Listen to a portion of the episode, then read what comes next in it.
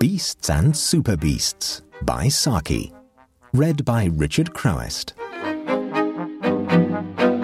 The Schartz Metterklume Method.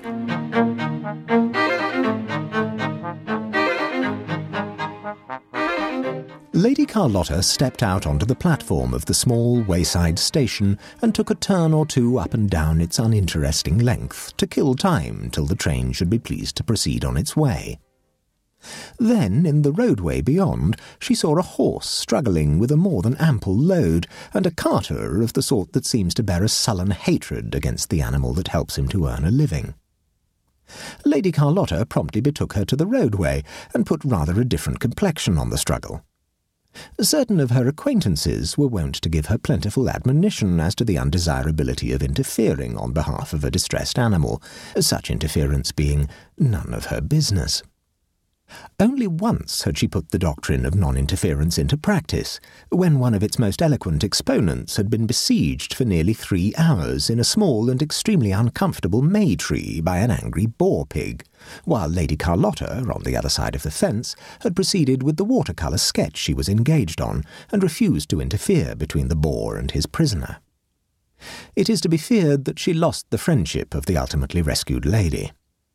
On this occasion, she merely lost the train, which gave way to the first sign of impatience it had shown throughout the journey, and steamed off without her. She bore the desertion with a philosophical indifference. Her friends and relations were thoroughly well used to the fact of her luggage arriving without her. She wired a vague non committal message to her destination to say that she was coming on by another train. Before she had time to think what her next move might be, she was confronted by an imposingly attired lady who seemed to be taking a prolonged mental inventory of her clothes and looks. You must be Miss Hope, the governess I've come to meet, said the apparition, in a tone that admitted of very little argument. Very well. If I must, I must, said Lady Carlotta to herself, with dangerous meekness. I am Mrs. Quabarl, continued the lady. And where, pray, is your luggage? It's gone astray, said the alleged governess, falling in with the excellent rule of life that the absent are always to blame. The luggage had, in point of fact, behaved with perfect correctitude. I've just telegraphed about it, she added, with a nearer approach to truth. How provoking, said Mrs. Quabarl. These railway companies are so careless. However, my maid can lend you things for the night. And she led the way to her car. During the drive to the Quabarl mansion, Lady Carlotta was impressively introduced to the nature of the charge that had been thrust upon her. She learned that Claude and Wilfrid were delicate, sensitive young people, that Irene had the artistic temperament highly developed, and that Viola was something or other else of a mould equally commonplace among children of that class and type in the twentieth century. I wish them not only to be taught, said Mrs. Quabarl, but interested in what they learn. In their history lessons, for instance, you must try and make them feel that they are being introduced to the life stories of men and women who really lived, not merely committing a mass of names and dates to memory. French, of course, I shall expect you to talk at meal times several days in the week. I shall talk French four days of the week and Russian in the remaining three. Russian? My dear Miss Hope, no one in the house speaks or understands Russian. That will not embarrass me in the least said Lady Carlotta coldly. Mrs. Quabarl, to use a colloquial expression, was knocked off her perch. She was one of those imperfectly self assured individuals who are magnificent and autocratic as long as they are not seriously opposed. The least show of unexpected resistance goes a long way towards rendering them cowed and apologetic. When the new governess failed to express wondering admiration of the large, newly purchased and expensive car, and lightly alluded to the superior advantages of one or two makes which had just been put on the market, the discomfiture of her patroness became almost abject. Her feelings were those which might have animated a general of ancient warfaring days on beholding his heaviest battle elephant ignominiously driven off the field by slingers and javelin throwers. At dinner that evening, although reinforced by her husband, who usually duplicated her opinions and lent her moral support generally, Mrs. Quabarl regained none of her lost ground. The governess not only helped herself well and truly to wine, but held forth with considerable show of critical knowledge on various vintage matters, concerning which the Quabarls were in no wise able to pose as authorities. Previous governesses had limited their conversation on the wine topic to a respectful and doubtless sincere expression of a preference for water. When this one went as far as to recommend a wine firm in whose hands you could not go very far wrong, Mrs. Quabarl thought it time to turn the conversation into more usual channels. We got very satisfactory references about you from Canon Teep, she observed. A very estimable man, I should think.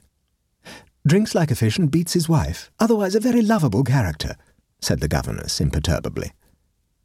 My dear Miss Hope, I trust you are exaggerating, exclaimed the Quabarls in unison. One must in justice admit that there is some provocation, continued the romancer. Mrs. Teep is quite the most irritating bridge player that I have ever sat down with. Her leads and declarations would condone a certain amount of brutality in her partner, but to souse her with the contents of the only soda water siphon in the house on a Sunday afternoon when one couldn't get another argues an indifference to the comfort of others which I cannot altogether overlook. You may think me hasty in my judgments, but it was practically on account of the siphon incident that I left. We will talk of this some other time, said Mrs. Quabarl hastily. I shall never allude to it again, said the governess with decision. Mr. Quabarl made a welcome diversion by asking what studies the new instructress proposed to inaugurate on the morrow. History, to begin with, she informed him. Ah, history, he observed sagely. Now, in teaching them history, you must take care to interest them in what they learn. You must make them feel that they are being introduced to the life stories of men and women who really lived. I've told her all that, interposed Mrs. Quabarl. I teach history on the Schartz Metterklume method, said the governess loftily. Ah, yes, said her listeners, thinking it expedient to assume an acquaintance, at least with the name. What are you children doing out here? Demanded Mrs. Quabarl the next morning, on finding Irene sitting rather glumly at the head of the stairs, while her sister was perched in an attitude of depressed discomfort on the window seat behind her, with a wolfskin rug almost covering her. We are having a history lesson, came the unexpected reply. I am supposed to be Rome, and Viola up there is the she wolf. Uh, not a real wolf, but the figure of one that the Romans used to set store by.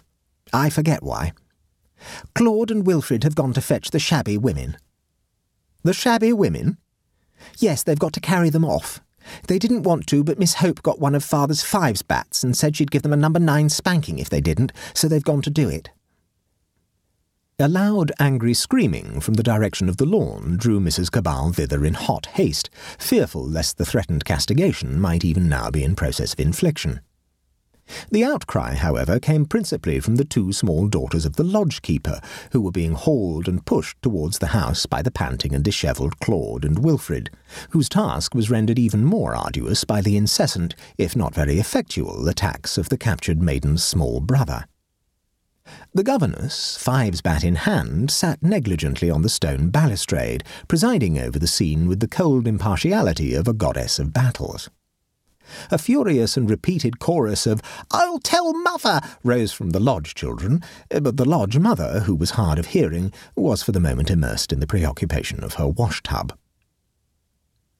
After an apprehensive glance in the direction of the lodge, the good woman was gifted with the highly militant temper which is sometimes the privilege of deafness, Mrs. Quabarl flew indignantly to the rescue of the struggling captives.